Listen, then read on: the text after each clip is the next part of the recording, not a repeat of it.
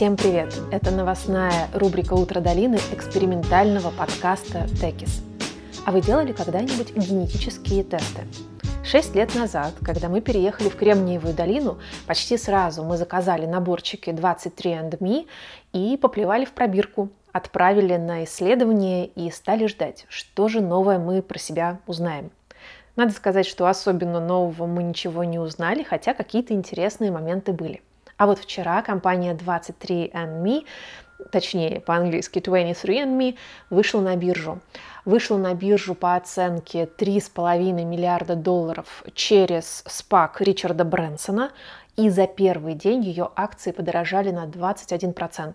Ну и для нас это важное свидетельство того, что массовые генетические тесты это не просто развлечение, но и действительно серьезный исследовательский инструмент, который позволит сделать медицине шаг вперед. Счастливо!